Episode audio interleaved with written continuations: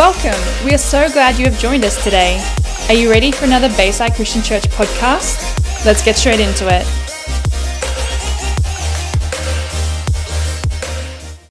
So, my name's Fiona. I think some of you may have heard my testimony, I'm not sure. But if you have, you're going to hear it again. Um, I grew up in the Blue Mountains. Was my parents um, divorced when I was four years old. I um, my very first memory of my childhood is not a good one. I was sitting in the um, lounge room of um, a house that we were in when we were in WA before we moved back to New South Wales, and um, my mother had um, come into the room. And I had been a little bit hysterical, and she walked in and she just started and beating me until I passed out. And I remember, and she had me cradled in her arms. She was just weeping over me. And I've always looked back at that and thought, what did she go through? What did she go through to be like that? And my heart went out to her.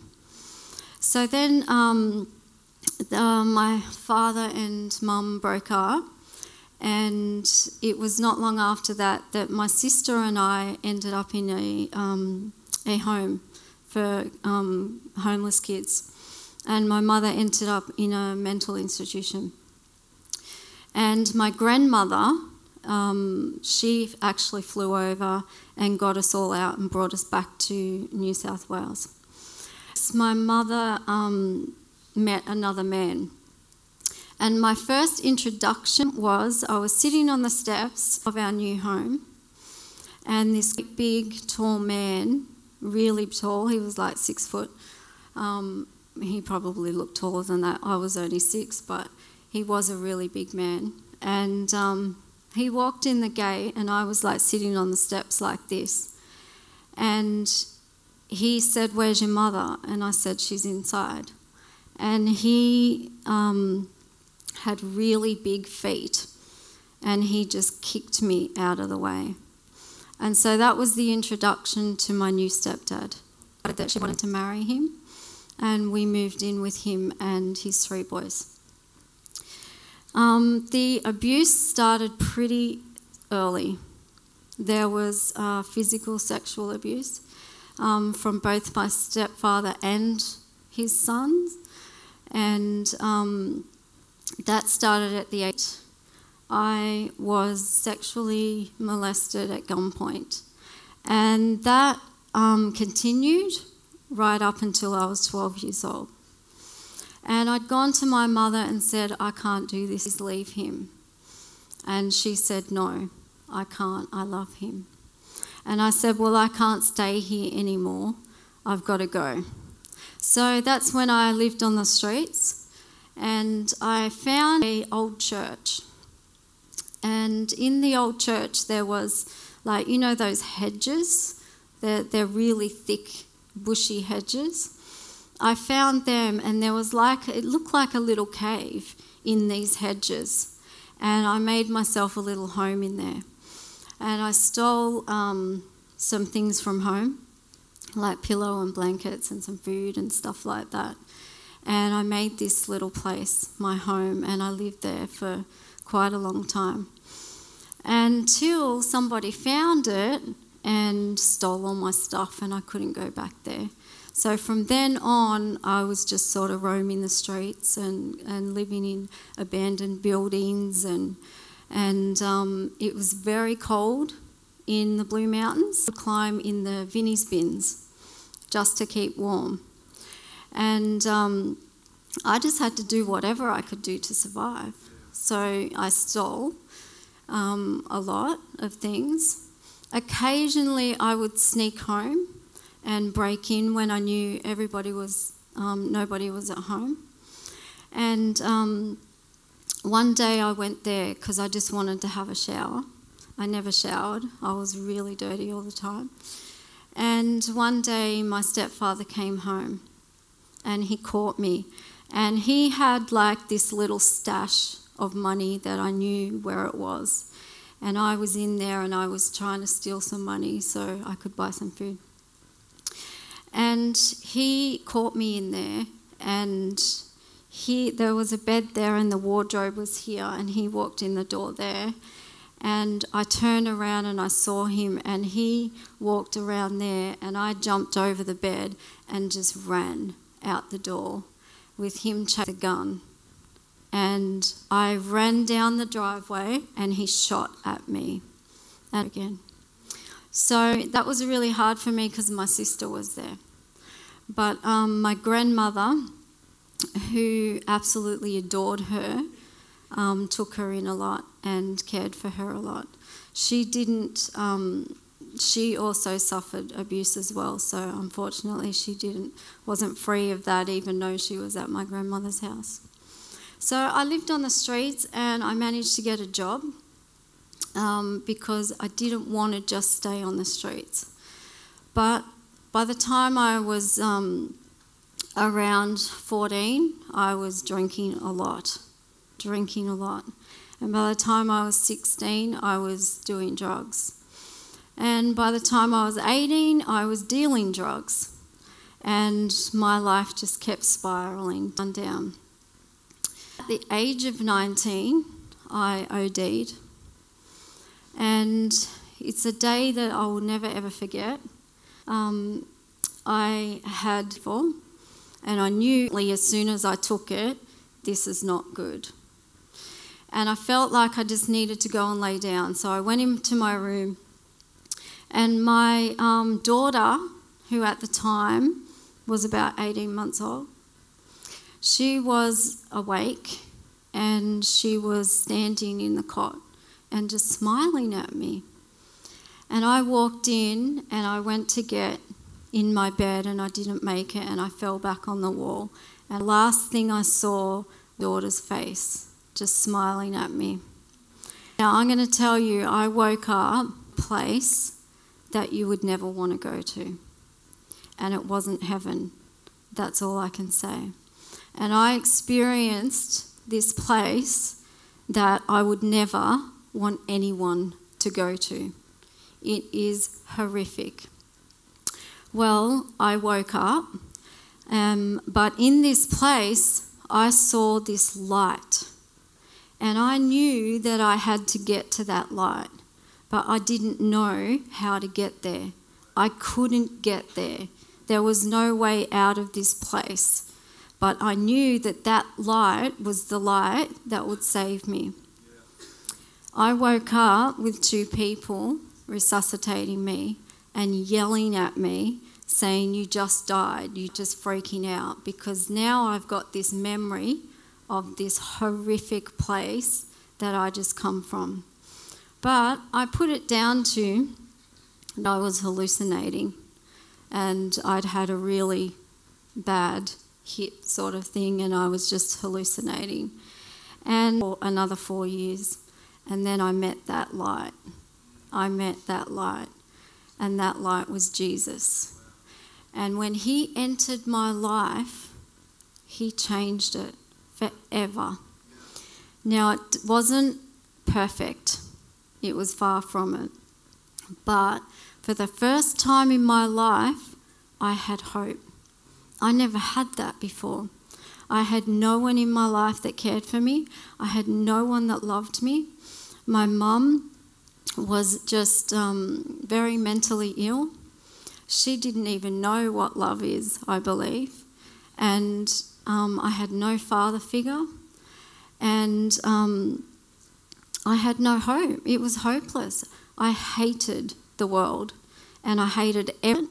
I slept with a knife under my pillow. I'd um, I'd stabbed people just out of frustration, anger. I was a very ang- angry girl, and I didn't react. Was why was I here? Why was I on this planet? Because for me, I felt like the only reason I was here was to be tortured. That was it. And that just didn't make any sense to me. And I'm like, why am I here? So I tried to kill myself so many times. But, and I would get frustrated that it wouldn't work. I'd just be so frustrated because I didn't want to be here in this place. I hated it. And um, so then Jesus entered my life, and suddenly I've got this hope. And I just couldn't understand how, with this Jesus, that I suddenly had hope to live. So then he started taking me on a journey of healing. But six months after, by the time I met Jesus, I actually had three kids. And um, and when um, about six months after I gave my heart to the Lord, my youngest son um, was diagnosed with a brain, and he was 18 months old at the time. And I remember thinking, why? I just gave my heart to you. What, what's going on? I didn't understand that, you know, you still have bad things happen. I thought, this is my Saviour. He's going to protect me from everything now. But he wasn't a magician, and that he just doesn't go like that and fix everything. But what he was, was a God that says, You will have trouble, but I am with you. And I will help you get through that trouble. And that is the key of hanging on to Jesus. No matter what you go through, He will get you through it. But we have to hang on to Him.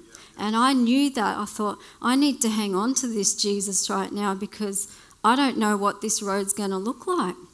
My son's now been diagnosed with cancer. He's 18 months old. I'm a single mom. I have these two kids. And what do I do? So we went on a journey with Luke with chemo, radio. He had surgery a couple of times. And at the age of nine, um, it was actually, I'll, I'll, just backtrack and tell you this. It was about um, eight months after he was diagnosed.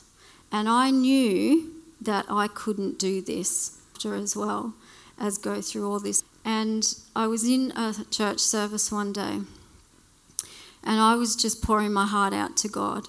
And God gives me a lot of visions. I see a lot of things in the Spirit, and He reveals a lot to me through the Spirit, and He always gives me scripture to go with it.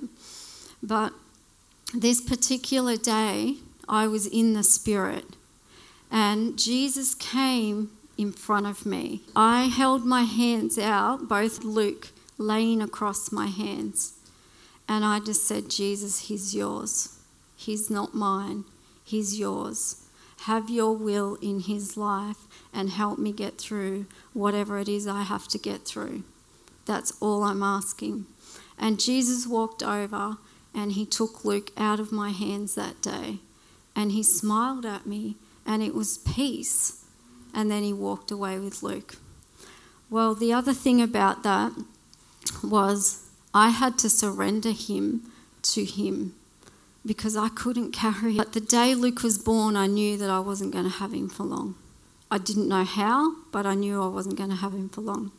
And at the age of nine, he went to go with Jesus. He went to be with Jesus. And the Lord blessed me by showing me Luke walking to the gates of heaven. And I saw him walking down this narrow path. It was a narrow path.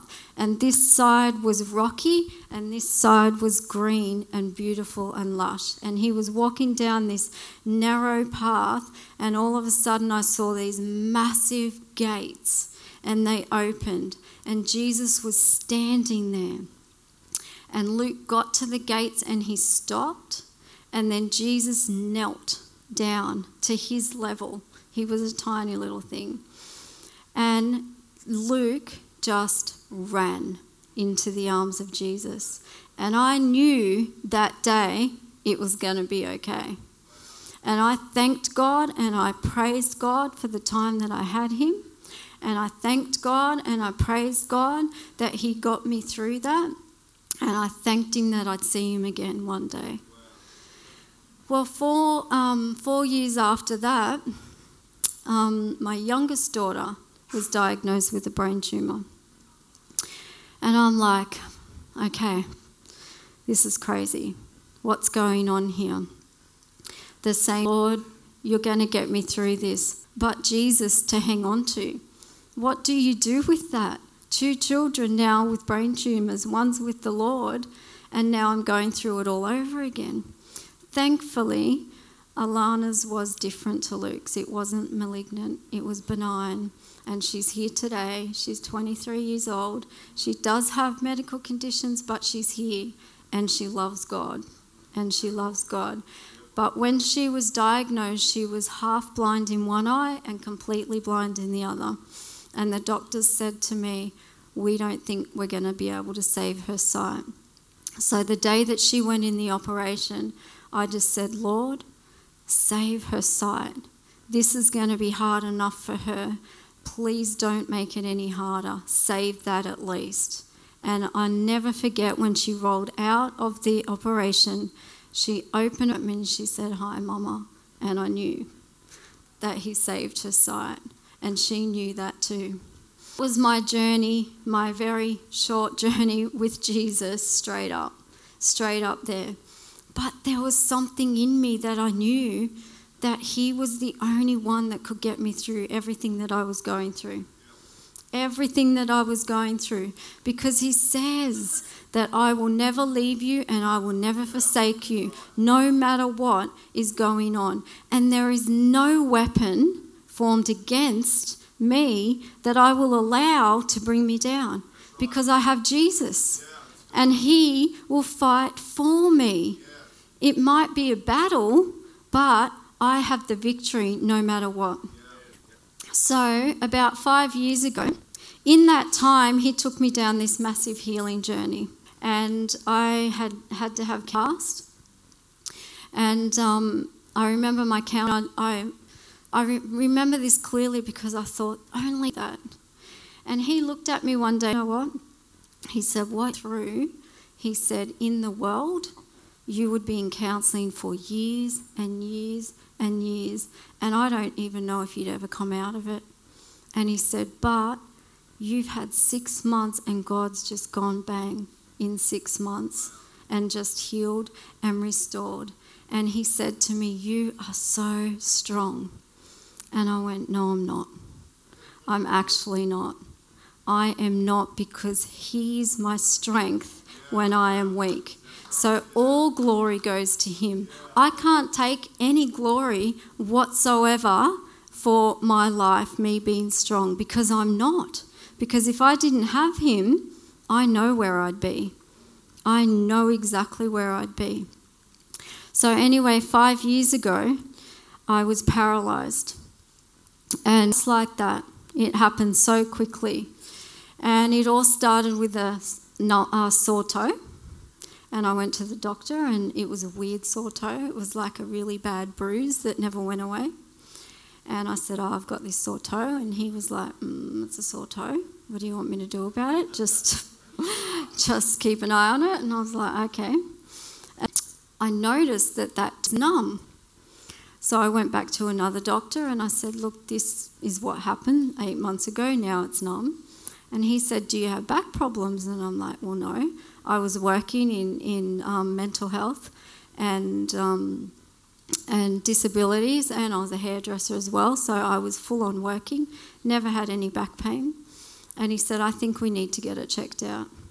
So he checked it out, and I ended up having bulging discs to the point that he said, You need to quit everything and you need to go home and just lay down and do nothing, and we need to get you to see a specialist. So he gets me to see this specialist, and um, he does all these tests and the specialist instantly said, You need surgery. And I'm like, No, I'm not going there. I don't want surgery. I just had a really bad feeling about having surgery. I said, Give me the injection, give me needles, give me something, but not that. And he said, You're too far gone. You have to have surgery. And I'm like, Okay, okay, I've got to have surgery. And I just had a bad feeling. I didn't want to have it. Anyway, so he sent me home, had to do nothing. Um, my husband at the t- my husband Chris here out the front, um, he was an atheist. a full on atheist. He used to for my belief. He'd actually ask me questions all the time. And I preached to him, I never talked to him about it, but he always asked me questions, and I'd answer the questions, and then I'd pay for the answering the questions. But anyway, so he was an atheist, and um, so they wanted me to have surgery. I was only home for about two weeks. It was two weeks? Two weeks. I think it was about two weeks. And one day I woke up in the morning and I went to get out of bed, and this leg would not move. And I had to pick it up and turn around, and it just went like that. And I just freaked. Chris freaked, and he rang the doctor. And the doctor said, Just keep it still. I need to get hold of the specialist. The specialist was overseas somewhere. He wasn't getting back till the following week and he said, You just need to let her lay down. Well, two days later, the other one went. I was completely paralyzed from the waist down. I got rushed down to um, Newcastle and um, bed there, and I um, something happened. I got some sort of infection in the in the thing from the discs or some some. Sort. I actually died on the table, and Chris was there.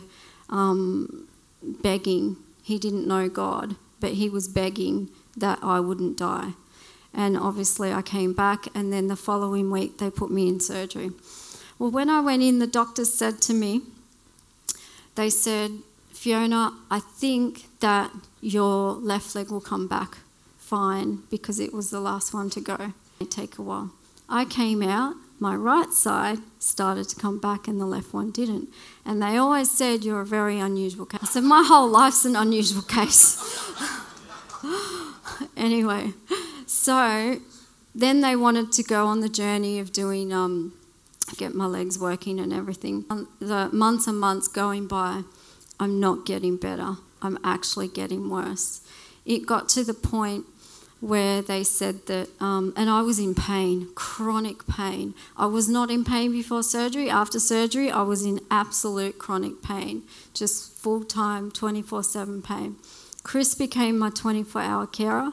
I couldn't do anything. I couldn't shower on my own. I couldn't go to the toilet, dress myself. I couldn't do a thing. He had to do everything. Anyway, so I was declining and getting worse. And um, the doctors actually said to me, Look, there's no hope. We, you're not going to get better. You're going to be in a wheelchair for the rest of your life, and you're going to be in chronic pain for the rest of your life. And I was like, okay, what do I do with that? I was a mess. I was just a mess. But I had Jesus, and He was the only thing I could hang on to. Um, my husband didn't know God. So it was a really lonely, lonely road. And I just hung on to him. Anyway, Chris um, had to end up, he was getting a wheelchair, and because I did the other side again, and I went completely paralyzed again, and that's when they said they couldn't do anything. Well, I had um, some ministers that were coming to um, pray with me, and um, one day he'd said that he had a guest. Could he bring him over to pray? And I said, Yeah, sure.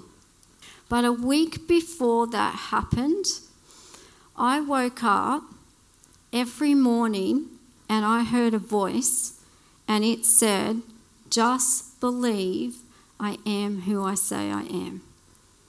I thought I was going crazy, so I ignored it the next day. Just believe I am who I say I am. Ignored it again the next day. Just believe I am who I say I am. Weak, I was annoyed and frustrated. And I knew it was God. And I just yelled out and I said, God, what do you want from me? I do believe you are who you say you are. What do you want from me? And he said, you have great faith, but do you trust that I can move this mountain? And I was thinking, and I was like, no, I actually don't trust you, God. Why would I trust you? I believe in you. I love you. You've got me through all these things, but I find it hard to trust you because these things just keep happening to me. Like, what's that about? And all of a sudden, he just flashed my whole life in front of me, right to the day that I, and I was a little baby. And my mother walked in, beat me and beat me and beat me. And then that vision changed to another vision when I was on the streets. It's very dangerous, for I came out of danger and went into danger. And also in my background is a lot of satanic stuff. I was into a lot of satanic type things. But this particular day when I was on the streets, somebody caught me and held me um, with a knife to my throat and did some terrible things to me. I thought I was going to die that day. But in this vision, when God was showing me that, when I was a baby in the cot, I saw Jesus standing in the corner weeping. He was weeping at what was happening to me. When I went to that part of the vision with the knife, I saw Jesus kneeling at the foot for my life. When I saw that, I just went, I trust you. How could I not trust you? You were there when I didn't even know you. You were there the whole time and I didn't even know you. How much more are you going to be here for me now that I know you? And I just went, I'm yours. I am yours. And I said, Lord, I don't care if I have to stay like this for the rest of my life. I will worship you, I will praise you, and I will love you for the rest of my life. But can you do me one thing? I'll stay like this, I don't care. But just do me one thing save the man I love from the pits of hell. Save him, Lord. I'm willing to stay this way, but save him. Anyway, that day, pastors came up to the house. Now, Chris's God was the V8 supercars. and they were on that day that the pastors were coming. Said, I've got these pastors to pray for me. And that he went in the other room to watch his God. So he left me in the lounge room, and the pastors walked up, and his name is Pastor Linus Perry and uh, Terry Carhill. And um, they both came up, and we just had a little chat. And um, Oh, and the other pastor, Philip Brown, he was the one coming with his wife praying for me before, that he was there as well. Anyway, Pastor Linus looked at me and he said, Fiona, he said, Do you believe God can heal? And I said, Yeah, of course I do. And he said, Didn't you have a child that died? And I looked at him and I looked at the other pastor, and, and Pastor Phil had said, I haven't told him anything, I haven't had a chance. And I went, Yeah, I did have a, have a child that died. My son died. But that doesn't mean I don't believe God can heal. And he goes, Yes, you have great faith. And he said, I'm going to pray for you. And I call it my four second prayer. And he said, It's just simple. And he held my hand and he said, Lord, please help Fiona. And that was it. And I looked at him and he said, He does the work. I just ask. And I loved that. I loved we ask, and He does the work. He's the one with the power, not us. So uh, He just asked. Anyway, we chatted for a bit, then they left. And as they was leaving, Pastor Linus walked back up the stairs and came up and he looked at me and he said, Fiona, within the hour you will be walking. And I went, Oh, okay. Nothing had happened. And he left. So I called and he put the, put the V8s back on in the lounge room. And it was only like half an hour later, and I was sitting there, and it's so hard to explain. And it was like all of a sudden I wasn't there. My body physically was there, but my spirit was with God. and I was just communing with him. And Chris had turned around and looked at me and he said, Fiona, what's wrong with you? Because he said I had this glow on my face. And I said, Chris, you wouldn't understand because you don't believe in God. And he just thought, oh, nutcase. He just thought, she's lost the plot. And I said, uh, You don't understand because you don't know God. I said, I'm going to have to show you. Now, every time I was saying something, my brain wasn't registering what I was saying. And all of a sudden, I felt warmth from here, and it went all the way down my, my feet. And I had um, specially made braces for my leg to hold them in place because they were just floppy. You could bash them with a hammer, and I couldn't feel it. I couldn't feel it. All the pain I had was internal, not. That's how gone they were. Deteriorated so much, I had no muscle left. My legs were as skinny as my arms. There was just no muscle tone left. And I had this warmth go all the way down me, and then I heard a voice Get up and walk. Get up and walk. And I turned around to Chris and I said, I got to get up and walk. Well, he was just thinking, What's going on? Honestly, I just got up like that and as I got up, he's going, No, because he thought that I'd fall over. And I got up and I walked normal, just like this. And I turned around and I walked back and I sat back down on the chair and I was like, What just happened? I was just freaked out because it happened so quick, my mind could not comprehend what was going on. And Chris turned around and I looked at him and he was like this What's going on? What's going on? And I said, Chris, it's God. God's going on. He just healed me. He just healed me. And oh, he was so that I felt like I just had to sit, me walking, because he cared for me that whole time. And the amazing thing about that was my muscle tone didn't grow back. Now, if you know anything, your muscles is what makes your feet move. I didn't have any. I did not have any, and I was walking with no muscle tone. Well, that day, I had been out of church for a long time because I thought I'm not going to go back to church. That night, I went to church. Chris down the carton and he didn't get drunk. That's another miracle. Because he was so freaked out, he didn't know what to do but drink. And I went to church.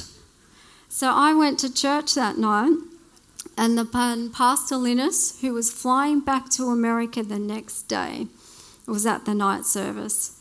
And I got to the church and I walked in and I walked up the front and they all turned around and everyone was crying because people had been praying and they knew that I was paralyzed and I was never going to be healed according to the doctors. I was going to be in a wheelchair for the rest of my life.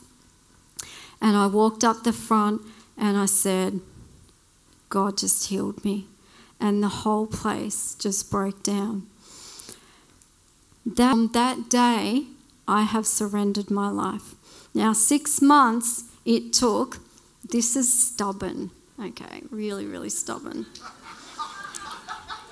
six months after I was walking, oh, I actually went to the doctor. I have to tell you that bit. I went back to the doctor. I said, Chris, I've got to go to the doctor's. And he said, What are you going to tell him? and I said, I'm going to tell him the truth. I cannot deny what God just did for me. I will never deny what Jesus Christ just did for me. I don't care how crazy people think I am, I will never deny anything that He's done in my life, ever. So we went to the doctors, and he's freaking out again. He's going, You better be careful, they'll end up locking you up. And I'm going, I don't care. So we're in the waiting room. Doctor comes out. I get up and walk to him, and he nearly passed out. And he's like, What's going on? And I said, Come in here and I'll tell you the story. So then I shared the story with him. Chris was thinking that the doctor was going to say that it was some med- medical thing that kicked in my brain, and all of a sudden I started walking. Well, the doctor then turned around to Chris and started sharing some miracles that he'd witnessed in Egypt. He was a born again believer. And he turned around to Chris and he said, This doesn't even make you think that there's a God. She was never going to walk again. Anyway, that started his journey to finding Jesus. But he was very stubborn. Six months later, he's going, God, you got to do better than that. I'm like, who says that to God? You got to do better than that. He does. Anyway, so he went on his own journey. Praise God, he met Jesus and he's fanatical about Jesus and just loves him with everything in him. But what I want to tell you tonight is the God I know, Jesus Christ, he makes everything that's impossible possible. He is a God, okay? One thing that I really want to get across is that He already did it all on the cross. He did everything on that cross, okay? Now, what we tend to do is we'll get prayer for different things, okay? Things will be broken off our life. But the thing is, you need to know He's done it. You need to do your bit and walk in it. It's walking in what He's already done. So if you get prayer and you get that addiction broken off, you get um, witchcraft broken off, you get whatever broken off out of your life, you walk in that. He's already done it.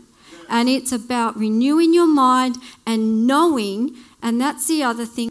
He is not a feeling. Our feelings can deceive ourselves. He is a knowing. He is an experience. We experience Him. And we know with everything in us that He says who He says He is. And I just want to say to you tonight I know that there is people out there that need healing. And I believe that tonight there is a diversity of healing. It's not, there's people that have been so broken that their souls are in prison. Now, there's a scripture, and it's Psalm 142 7. Take my soul out of prison that I may praise your name. That's what he wants to do tonight for those ones that are broken, have no hope. He is the God that heals physically, spiritually, and mentally. And He wants to heal you tonight. Is all you have to do is believe it and walk in it and claim it. And don't listen to the devil when he says it didn't happen. I am a living testimony for the proof of the power of God. And I will do everything in my power to make sure the world knows who He is in my life because I'm hopeless. And I had no hope, and now I have every hope. And no matter what comes my way, no weapon formed against me will ever prosper because my Jesus took it all to the cross and he rose again to give us life. You can have freedom now. You don't have to wait to go to heaven. You can have it now. That's why he came. Bring heaven to earth. He brought heaven to earth. You can have it today, but the choice is yours. The choice is yours. And I ask you, what is your answer to that question?